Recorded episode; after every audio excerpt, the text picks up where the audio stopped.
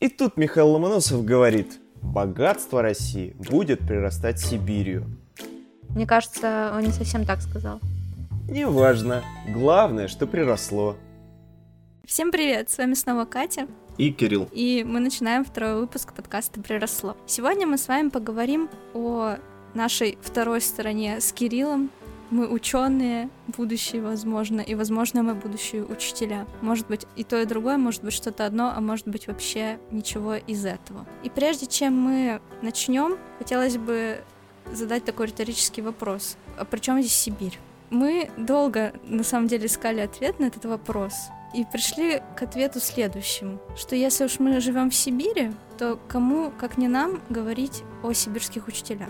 Прежде чем мы начнем, мы бы хотели немножко рассказать о себе. Почему мы, собственно, говорим на эту тему, почему вообще начали этот подкаст. Самое главное, что мы с Кириллом одногруппники и уже даже закончили целый курс бакалавриата, отучившись на учителей истории. И учимся мы сейчас в магистратуре в Новосибирском педагогическом университете поэтому стараемся ничего плохого про него не говорить. Мне кажется, не получилось пока что. Отсылаясь к прошлому выпуску, где мы говорили про технопарк, если вам показалось, что мы что-то там плохое сказали, мы ничего не имели плохого в виду. Итак, мы учителя истории. Возможно, будущее, а может быть и не будущее, но по образованию точно. Мой путь в учительство, он начался с того, что я 11 лет училась в педагогическом лицее в Новосибирске. И вроде бы тут всем кажется, что ну точно станешь педагогом, но я так не думала. И на самом деле все четыре курса бакалавриата я тоже об этом не думала, мне не очень хотелось идти в школу. Да, в принципе, сейчас не хочется. И думаю, в ходе этого выпуска мы с Кириллом попробуем найти для себя ответ, а надо ли нам это? Надо ли нам это в Сибири? А если мы переедем, станем ли мы, например, учителями не в Сибири? И, в общем, это такой сложный вопрос, и он тесно связан в том числе и с нашей идентичностью, я считаю, да, как учителей, как учителей из Сибири.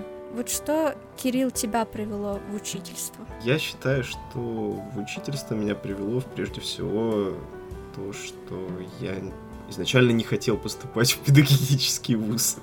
Я на самом деле, правда, просто хотел учиться на бюджете и с самого первого курса считал, что ну, учительство это не мое, и вообще это очень как-то странно, что люди с, за такую низкую зарплату, э, с такой кучей проблем пытаются работать, и у многих даже это получается, на удивление. Но мне не было это, в общем, интересно до некоторых пор, и сейчас я, в принципе, с прохождением определенного количества педагогических практик, я понимаю, что а это, в общем-то, и неплохо на самом деле. Почему бы этим не заняться? На данный момент я работаю в библиотеке, такая вроде бы другая система немножко, но что-то есть общее. И я сейчас, э, вот, как мы с Катей и говорили об этом, мы находимся в поиске себя, в поиске собственной идентичности, к чему мы себя относим.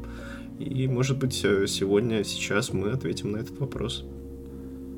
Мы пообщались с Анастасией Толкачевой, она учитель обществознания и истории, методист, руководитель проекта по развитию ораторского мастерства у подростков «Оракул слова». Она нам рассказала о поиске себя и о проекте «Учитель для России». Вообще «Учитель для России» надо сказать, что это общественная программа, благодаря которой выпускники и профессионалы из разных сфер, и не только педагогической, вообще любой сферы, в течение двух лет работают учителями в простых школах для того, чтобы обеспечить равенство образовательных возможностей для детей из регионов России. Программа работает сейчас в шести регионах нашей страны, в этом году выходит в седьмой регион, во Владивосток. Я работала в рамках программы в городе Искитиме в Новосибирской области. И как я туда попала, и как мне этот опыт, я сейчас немножечко расскажу про это. А, подала заявку, сначала просто зашла на сайт, э, подписалась на обновление, потом мне позвонили, сказали, что скоро закончится этап отбора, я решила подать заявку. А, я отработала в программе, в рамках программы «Один год» в школе, работала я учителем истории общества знания, вела я 4 по 10 класс, а также руководила школьным пресс-центром поскольку мне интересна тема журналистики, это был интересный опыт, и мне кажется, самое интересное здесь это посмотреть на себя, понаблюдать за собой, потому что а, когда ты работаешь в центре города, на большого, третьего по численности, и вообще 5 минут от площади Ленина, и тут ты резко переезжаешь за 60 километров от города, это такой очень сильный нестандарт, другой социальный контекст, мне нравится и та, и та работа, это очень интересный опыт, но я захотела двигаться дальше и расти, поэтому сейчас я работаю в еще более интересном разрезе. Я работаю как с педагогами, а, так и с подростками. И моя работа с подростками позволяет более логично выстраивать работу мою с педагогами. В общем, все это взаимосвязано между собой, но вот этот крутецкий опыт, опыт э, того, что я имею знания о том, как преподавать и что происходит в школе в городе большом, и что происходит в небольшом городе, в большой региональной школе, он дает мне возможность посмотреть на образовательный процесс совершенно по-разному. Такой момент связан с педагогическим вузом, что, мне кажется, очень мало людей на самом деле хотят учиться в педагогическом вузе. Это прям какой-то уникальный должен быть случай, может быть, из какой-нибудь педагогической династии ребенок, который захочет реально учиться в педе. Для всех остальных это такая альтернатива тому, куда они не поступили, куда они не смогли поступить. В связи с этим, да, возникает несколько определенных комплексов, наверное, у ребят, которые учатся в педагогическом вузе, связанных с тем, что, ну, мы, да, мы из педа, что с нас взять? У монет иди в пед. Да, у монет иди в пед, да. Это, это такое еще с давних времен, мне кажется, идет. Но мне бы сегодня хотелось немножко, возможно, развеять этот стереотип несмотря на то, что мы отучились в педе, мы здесь записываем этот подкаст и что-то пытаемся донести, и будем доносить. А, и, может быть, если бы мы учились не в педе, мы бы не записали никогда этот подкаст. Так что все, судьба нас привела сюда.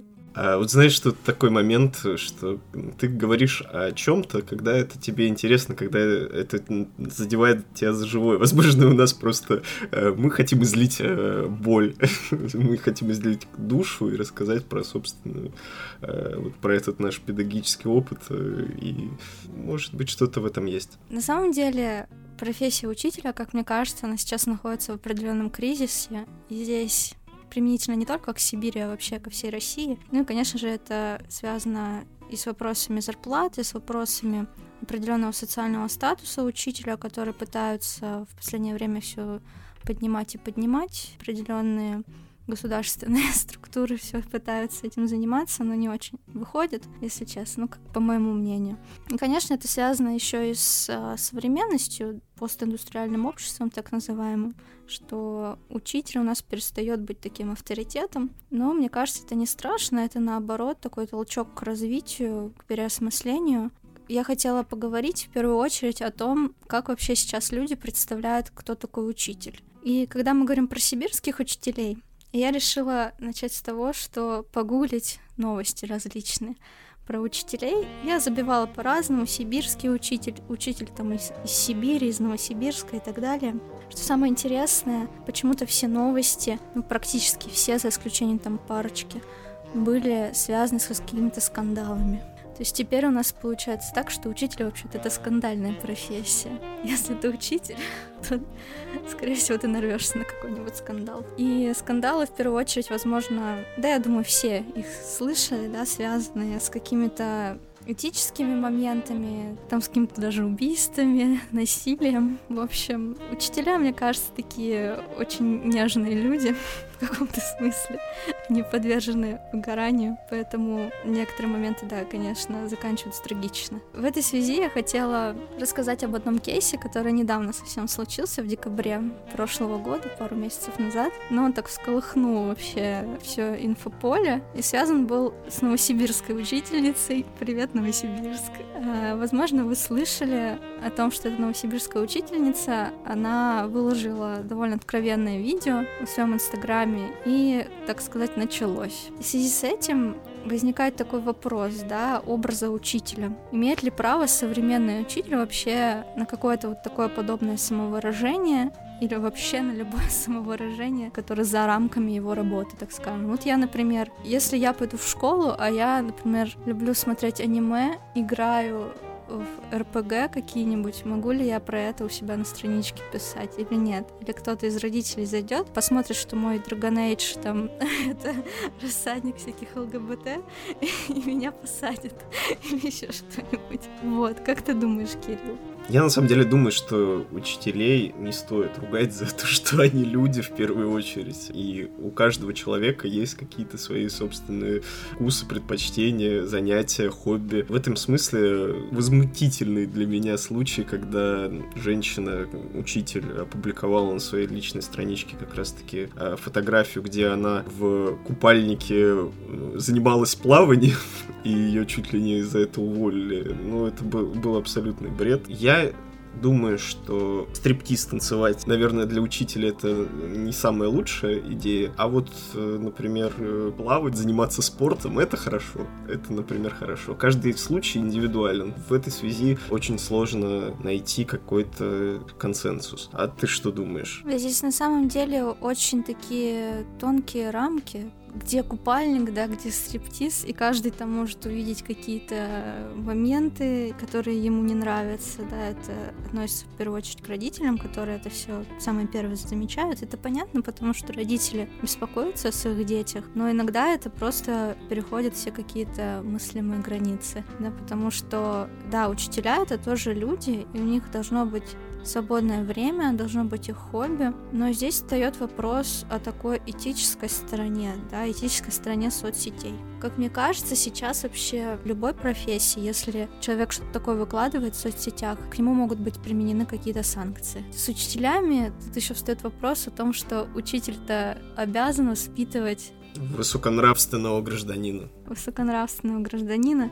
И тут, получается, такая ответственность лежит на человеке, что мне кажется, лучше уж тогда вообще ничего не выкладывать, если, если ты беспокоишься, что, что с тобой могут как-то обойтись, да, несправедливо, например, уволить. Да, и это такой не, небольшой момент, который меня пугает в будущей профессии, если она не устроить, потому что я довольно активна в соцсетях, и мне бы не хотелось заканчивать эту свою страницу жизни, так скажем прекращать активно вести соцсети или там вообще уходить в какие-то абсолютно анонимные да, вещи, боясь, опять же, что меня раскроют и найдут все мои там матерные твиты или еще что-нибудь. То есть, да, в этом плане конечно, я бы сказала, что это не для меня. Но, с другой стороны, если прям хочется, да, быть учителем, то я думаю, это не самая страшная потеря перестать выкладывать какие-то откровенные фотографии, например. На самом деле все еще зависит от э, индивидуальных, от особенностей каждого учителя. То есть, если ты человек социально активный, вот как э, Катя, например, то да, для тебя это может стать проблемой. Для меня это не проблема, я вообще ничего не веду, э, выставляю фотку в Инстаграме раз, раз в год, и я думаю, что я как-то с этим справлюсь. А в остальном, может быть, э, это, конечно, для кого-то проблема, но на самом деле, когда ты занимаешься определенной деятельностью, это, у тебя есть не только права, но есть и обязанности. И вот все-таки, когда ты заключаешь тот же самый трудовой договор, ты должен соблюдать его.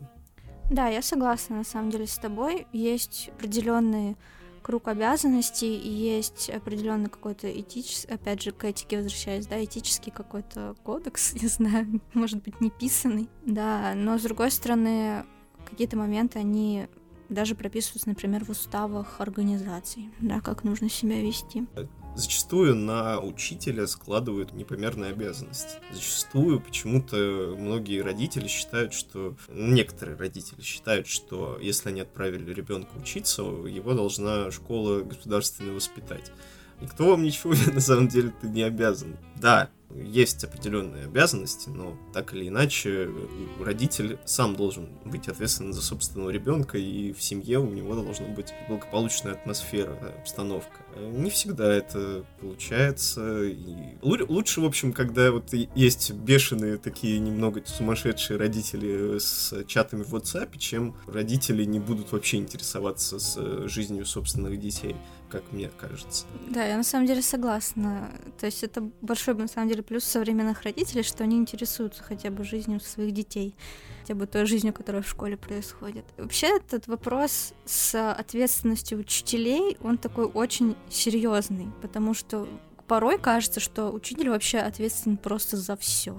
Я вот размышляла об этом довольно много. У меня встал такой вопрос, а стоит ли вот эта вся ответственность тех зарплат, которые в итоге учитель получает? Все мы знаем, что учителя вообще по всей России не очень получают, но точные цифры не всегда понятны и не всегда сравнимы с другими профессиями. И вот мы нашли определенную статистику, например, Росстата, э, по-моему, 2020 года была статистика, и я сейчас ее приведу. Сначала мы начнем давай с Москвы. Ну, естественно, конечно, столица. Сколько учителя получают в Москве? Э, в среднем, да, здесь будет средняя зарплата, да? Средняя зарплата учителей в Москве почти 100 тысяч. Вот это, конечно, интересная цифра. Я не уверена, насколько она правдива, но вот скажи, 100 тысяч в Новосибирске — это какая зарплата? Не то чтобы ты чувствуешь себя Скрудж Макдаком, но, по крайней мере, ты можешь э, позволить себе, не знаю, роллы каждый день. Я не знаю. На самом деле это достаточно большая зарплата для Новосибирска. Вполне себе хорошая зарплата. Но конечно, у нас такой зарплаты учителей нету. Да, сейчас мы узнаем, какая у нас зарплата. Об уровне зарплат сельского учителя сегодня нам расскажет Екатерина. Она учитель географии из Красноярского края. Ранее работала учителем в селе, сейчас преподает в техникуме. На самом деле здесь все зависит от многих факторов, если посмотреть поближе. Пример, во-первых, это местность, сельские работники, люди, которые работают в селе, получают определенные надбавки. Также, так как я проживаю в Сибири, у нас территория приравнена к северным, тоже за это дают некое пособие, некую надбавку. Кроме того, есть зависимость от педстажа. Надбавляют за то, что ты молодой специалист, и также за стаж надбавляют. Нельзя сказать, что это какие-то очень большие деньги, но это неплохое подспорье. Хотя самое важное в зарплате – это объем часов, то есть сколько ты часов взял, столько ты и получишь по зарплате. Слышу, что говорят, в селе трудно с зарплатой. На самом деле, мне кажется, намного труднее с зарплатой все-таки в городах.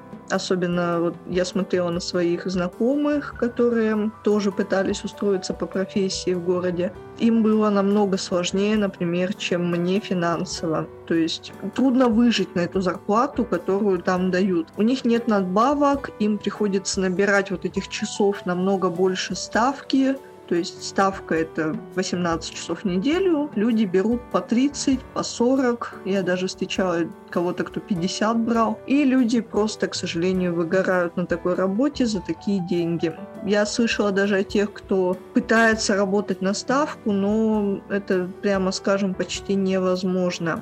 Я работала на сначала на полторы ставки, потом на две, потом еще больше. То есть я набирала часы, и я не скажу, что я была не удовлетворена своей зарплатой. У меня была достаточно неплохая зарплата, то есть по, по местным меркам на 50 вот эти тысяч, в принципе, можно жить довольно комфортно. Ну, не, не богато, не шиковать, но жить можно. Но объем работы и ответственности, который взваливается на любого учителя, несоизмерим абсолютно любой зарплате, которую учителя получают в нашей стране. Причем я сюда даже не буду добавлять специфику, которую в сельской местности можно найти, специфику сельского населения, количество количество детей в трудных жизненных ситуациях, потому что в городе на самом деле таких проблем ни разу не меньше, и они тоже влияют в той же степени на качество работы учителя. А, вообще я говорю сейчас только о своем опыте, потому что нюансов в зарплате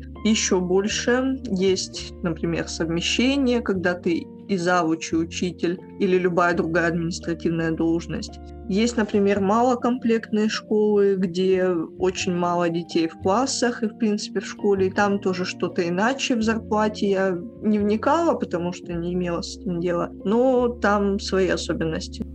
Потом я пошла смотреть зарплату по Сибирскому федеральному округу. Я, наверное, скажу про Новосибирскую область, так как мы с Кириллом из Новосибирска. И про самую большую в Сибири, про самую маленькую в Сибири. Ну, начнем с Новосибирска. А в Новосибирске средняя зарплата учителей это 39 614 рублей. Как мне кажется, цифра довольно для средней да, зарплаты довольно реалистичная. А тебе как кажется? Реалистичная, но э, мне кажется, что немножко завышенная.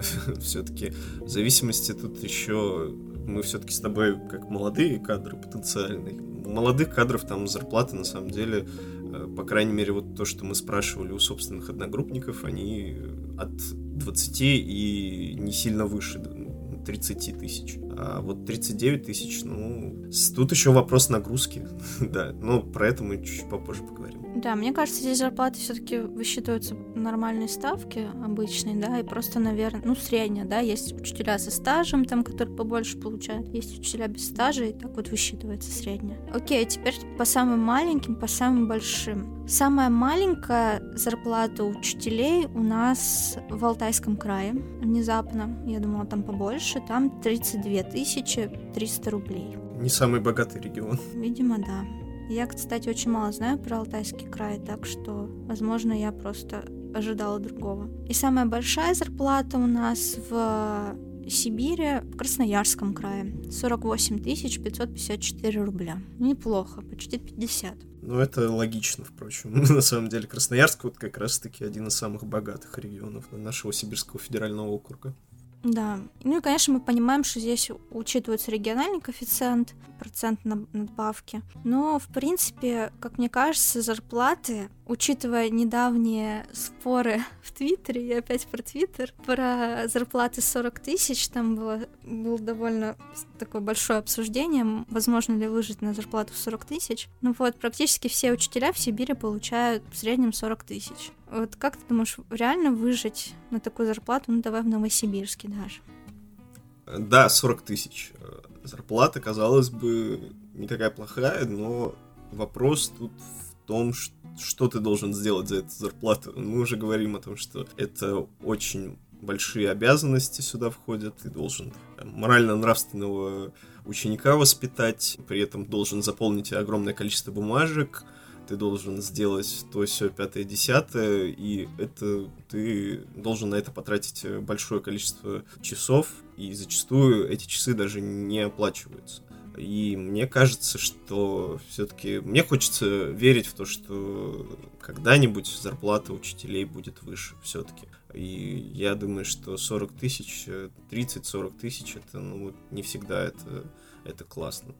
У молодого учителя должна быть там ипотека, должна быть э, оплата коммунальных услуг, должна быть э, еда, и вот сколько там остается с этого всего, сложно себе представить, что это, этого должно хватать на полноценную жизнь для учителя. Да, на самом деле мы понимаем, что это берется средняя зарплата, а вообще учителей, как сказал Кирилл, например, тех же молодых учителей зарплата по факту намного меньше. И вот я даже хотела бы привести такой пример мамы моей подруги, которая работает учителем начальных классов. А, мне кажется, учителя начальных классов, они поменьше вообще, в принципе, зарабатывают, чем предметники старших классов. Но она живет в Кемеровской области, в городе Ленинск-Кузнецкий, это небольшой город в Кемеровской области. И она получала, в принципе, где-то около 30 тысяч как раз, да, вместе там с классным руководством и так далее. Но сейчас у них такая тяжелая ситуация, связанная с какой-то сменой системы расчета зарплаты. И вот недавно, в прошлом месяце, она без аванса получила 17 тысяч. 17. А, это при том, что у нее, да, у нее тоже ипотека, у нее кредиты, у нее много еще, видимо, своих наверняка потребностей, да, которые нужно закрывать. И вот как это вообще можно выжить на 17 тысяч, я не представляю. Да, небольшая ремарка. У нас, э, кажется, кто-то рассчитывал такую сумму в 17 тысяч и включал вот э, человека, зарабатывающего 17 тысяч э, в средний класс. Вот кто-то из наших национальных лидеров. Так что я не знаю. Ну, с точки зрения, может быть, верховных чиновников это, это хорошо, но по факту, ну, как-то это даже смешно звучит. Да, даже для маленького города в области это очень мало, 17 тысяч. Уж говорить там о большом городе, как Новосибирск, это вообще, ну, очень трудно выжить. Да это даже для сельских учителей какая-то смешная зарплата, если честно. Ну, как мы понимаем, да, эта ситуация такая, можно сказать, трагичная даже для вообще учителей, для учителей, для принципе, системы образования. Но я надеюсь, что что-то изменится, хотя недавние новости показали, что с этого года зарплата снижается у учителей, у работников образования на 18% меньше, чем раньше, по результатам исследования Хахару. Очень-очень интересные цифры. То есть э, реально уменьшается зарплата, ты меня расстроила, если честно. Катя. Да, то есть, э, ну, я так понимаю, Хахару, они же считают, да, предложение зарплаты, которые на рынке труда предлагают. Ну вот они говорят о том, что с этого года на 18% меньше зарплата предлагаемая. Да, вот нам теперь думать с тобой, Кирилл, идти или работать, или нет. Ну да, мы хотели еще поговорить про обязанности современного учителя. За что получает э, современный учитель зарплату в 17 тысяч рублей? И я тут покопался в трудовых договорах, э, где, собственно говоря, указаны некоторые обязанности э, учителей, и самое наверное, важное, я посмотрел, что там не указано на самом деле. Покопался в этом. По законодательству российский учитель должен работать э, не более 36 часов в рабочую неделю. Это вот одна такая большая ставка. На самом деле, насколько я знаю, у нас сейчас это двойная ставка, то есть есть одинарная ставка, это 18 часов в неделю, и двойная ставка это 36 часов в неделю. И наш учитель должен работать не более 36 часов э, в неделю. Но, как мы понимаем, что учителя зачастую перерабатывают сверх этой нормы либо по собственной инициативе, либо еще чаще по инициативе работодателя. Это в первую очередь берется из так называемых ненормируемых часов. Э, и сюда можем включать, э, что сюда относится. То есть это подготовка к занятиям, это разработка учебно-методического комплекса, учебно-методических программ, это ведение журналов, э, там, посещение, оценок, вот эти все отчетность, э, огромное количество бумажек наш современный российский учитель. Иногда больше бумажек перекладывает, чем многие российские чиновники, что, конечно же, очень полезно, но э, иногда и не понимаешь, зачем это нужно. Еще о чем мы сегодня с тобой говорили, это переписывание всякие всевозможные с родителями в WhatsApp, перезванивание, общение с родителями. Э, это тоже относится, наверное, к ненормированному рабочему графику. Это всевозможные дежурства. Проверка тетрадей, кстати, не указывается отдельно в договорах. Даже не всегда э, отдельно прописывается методические дни, когда у тебя должны быть методические дни, чтобы ты, по идее, должен был в эти дни э, все вопросы решать, которые ранее озвучил. По факту ты их решаешь в те же самые дни, в которые ты до этого учил детей, э, ты проверяешь тетрадки и так далее и тому подобное. И иногда это все переносится на, на дом, Помимо этого, тебе нужно поучаствовать в методическом объединении, а, поучаствовать в организации праздника. В трудовом договоре не записано и не оговорено вопросы о замещении учителя, то есть если учитель, например, заболел, там не до конца оговорено э, зачастую, что сколько тебе заплатят, если ты будешь его замещать, и заплатит ли вообще. Ну, по разговорам с нашими одногруппниками меня приводило возмущение то, что некоторым учителям, нашим, сказать, одногруппникам, им не оплачивали, например,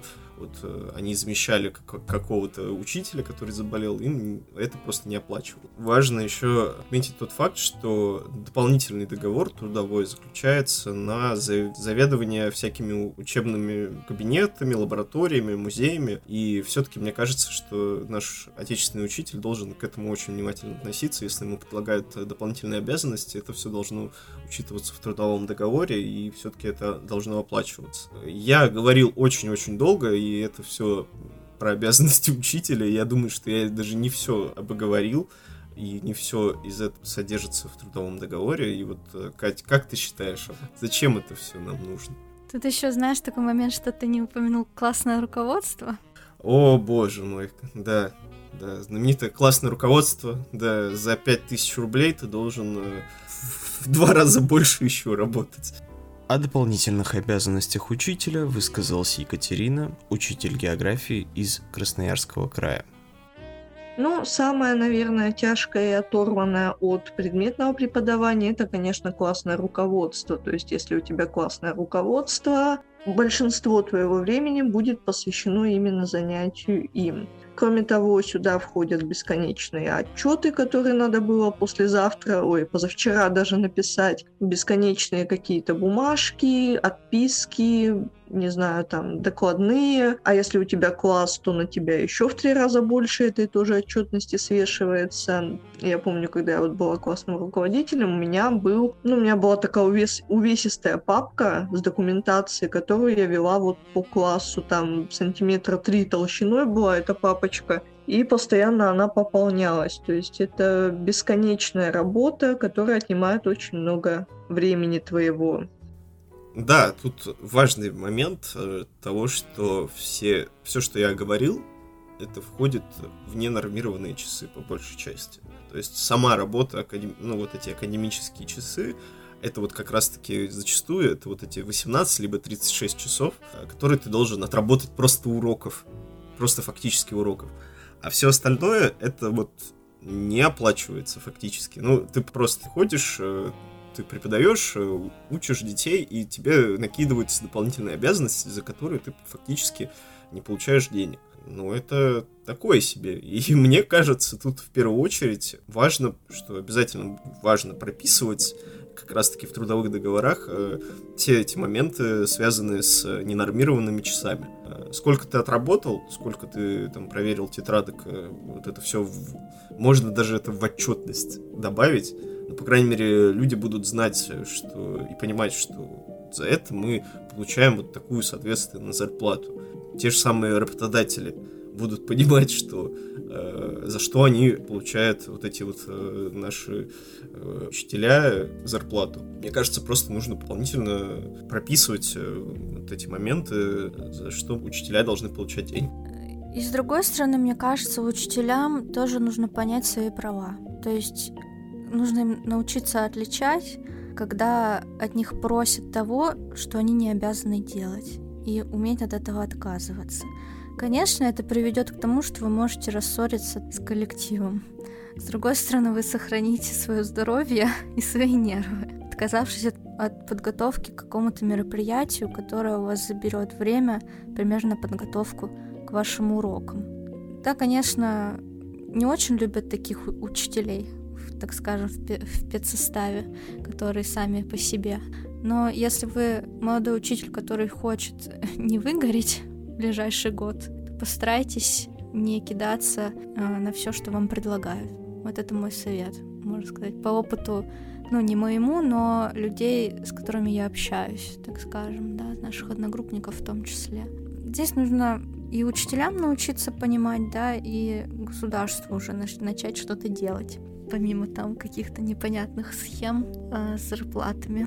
Ну и в этом смысле, мне кажется, важно понять, как ты относишься сам к учительской профессии. Для тебя что это является? Это для тебя призвание или в первую очередь просто место для заработка? Условно говоря, если ты занимаешься вот как раз таки теми вопросами, когда ты ходишь на все эти мероприятия, когда ты занимаешь, тебе все это интересно, когда ты там взял на себя музей, взял на себя какую-то научную там лабораторию и так далее, дополнительные какие-то курсы по робототехнике, чему-либо еще ты проводишь это все дело, для тебя это все важно и интересно, ты участвуешь в конкурсах каких-то преподавательских, то, ну, это для тебя, наверное, призвание, можно сказать, и вот эти все переработки, они для тебя окупаются. Но важно, наверное, все-таки с самим собой договориться в первую очередь. Как ты думаешь, Катя, вот учитель это призвание или профессия? На самом деле, мне кажется, когда мы говорим про образование, это прям такая опасная штука, которая делает из учителя какого-то святого. А святой, если он отходит от своего образа, он подвергается гонениям. Такая аллегория сейчас произошла у меня. Да, то, о чем мы говорили в начале, в начале подкаста, да, об образе учителя, насколько, насколько его легко разрушить так скажем, любым неосторожным действием. Как я и сказала, мне кажется, учитель должен в первую очередь думать о себе, о своем здоровье, о своем потенциале. Потому что если учитель выгорит, то что с ним станет? Он перестанет быть профессионалом своего дела. Дети это наверняка заметят, потому что все мы знаем этих учителей, которые срываются, которые орут, и дети их не очень любят.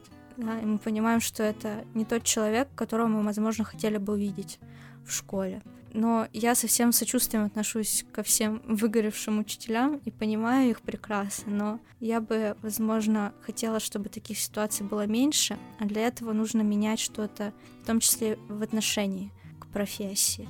Но это вот мое мнение.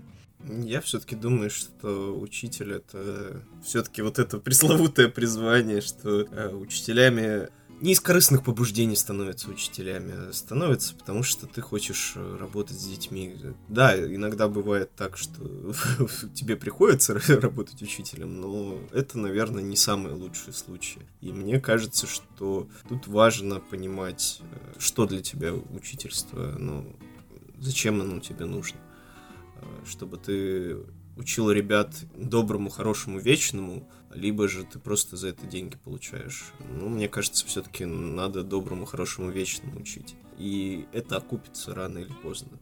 Но с Катей я соглашусь. Все-таки о, о своем здоровье надо заботиться. Здоровье это важно, иначе это все не окупится, а гребешь за это. Да. Ну и учителя, конечно, идут странные люди, мне кажется. Э, сколько мы этих странных учителей знаем, и у меня в школе было много странных учителей, у тебя, наверное, Кирилл тоже. Да и мы, наверное, и наши одногруппники тоже в чем-то странные, но в хорошем смысле. А какой у тебя, кстати, самый странный учитель был? Вот, мне интересно.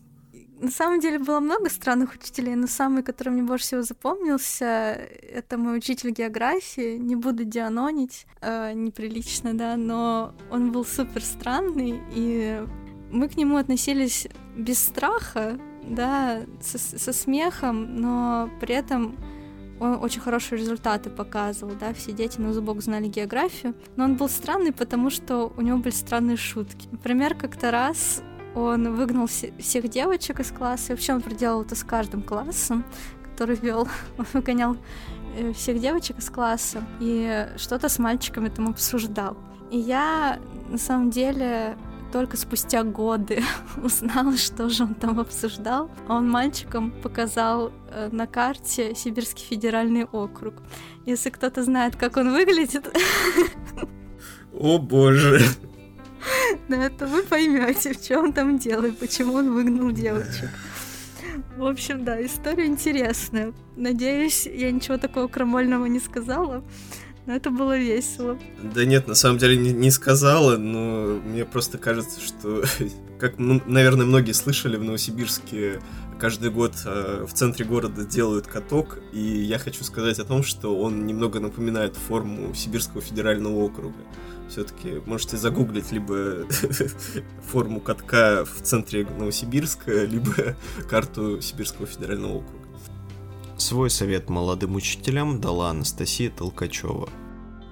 Пробуйте, пробуйте, экспериментируйте, внедряйте новые фишки. Это что касается процесса образования. Потому что пока вы не попробуете какой-то инструмент, который вам дали на методике преподавания или который вы сами нашли, вы никогда не поймете, работает он на вашем классе или не работает, потому что каждый класс это такое уникальное сообщество, каждый возраст это такое уникальное сообщество, поэтому э, смело пробуйте и делайте. Что касается карьеры в сфере образования, здесь у каждого должен быть свой индивидуальный маршрут. Кому-то интересно и важно строить карьеру по горизонтали, да, то есть расширять свои предметные области, свои скиллы, быть специалистом с такой разной огранкой. Для кого-то будет интересен вертикальный рост от учителя до завучи. И здесь просто надо идти опять же от своего внутреннего отклика, что тебе откликается. Ты хочешь быть многогранным специалистом, да, многогранный алмаз с разных сторон смотреть на процесс, или ты хочешь идти вверх по карьерной лестнице. Здесь все зависит от собственно, человека, да, которому мы даем совет. Поэтому какого-то универсального совета, кроме пробовать и действовать, я, наверное, не дам. Какой-то универсальной формулы. Помните о том, что окружающий нас мир он удивителен, поэтому исследуйте и свои мечты превращайте в цели. Да, на самом деле главный результат, мне кажется, профессии учителя это то, что ученики тебя хорошо вспоминают, а не их результат. Мне так кажется. Это самое главное отдушина, да, это, которую ты, конечно, деньгами ее не покроешь никак.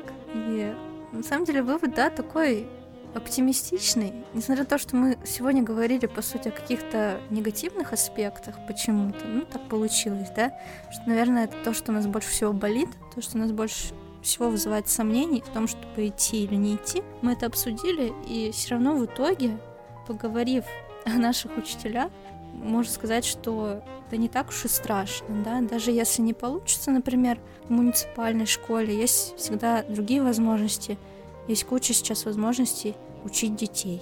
Да, не обязательно в школе даже. Да, сама профессия учителя, она такая э, разносторонняя, очень, мне кажется.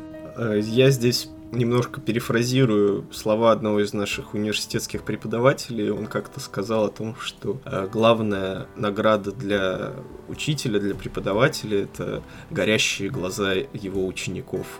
И вот мне кажется, с этим надо работать. Ну а будем мы учителями или нет, время покажет. У нас еще тут остается несколько месяцев до конца магистратуры. Там посмотрим. Пожелайте нам удачи в написании диплома, так сказать. Нам нужна ваша поддержка. Спасибо, что уже ее оказываете. Это очень много для нас значит. Спасибо большое, что слушали. Подписывайтесь на наши соцсети в описании, ВКонтакте, Инстаграм. Слушайте нас на всех платформах. Послушайте предыдущий выпуск, если не слушали. Дальше на самом деле вас ждет очень много всего интересного. Мы подготовили столько всего, вы не поверите. И даже, возможно, то, чего вы вообще не ожидали от нас. Да, на самом деле мы будем больше говорить о сибирской идентичности, чем Сибирь отличается от других мест на нашей голубой планете. Поэтому будет интересно. Всем пока-пока. До встречи. Пока. Пока.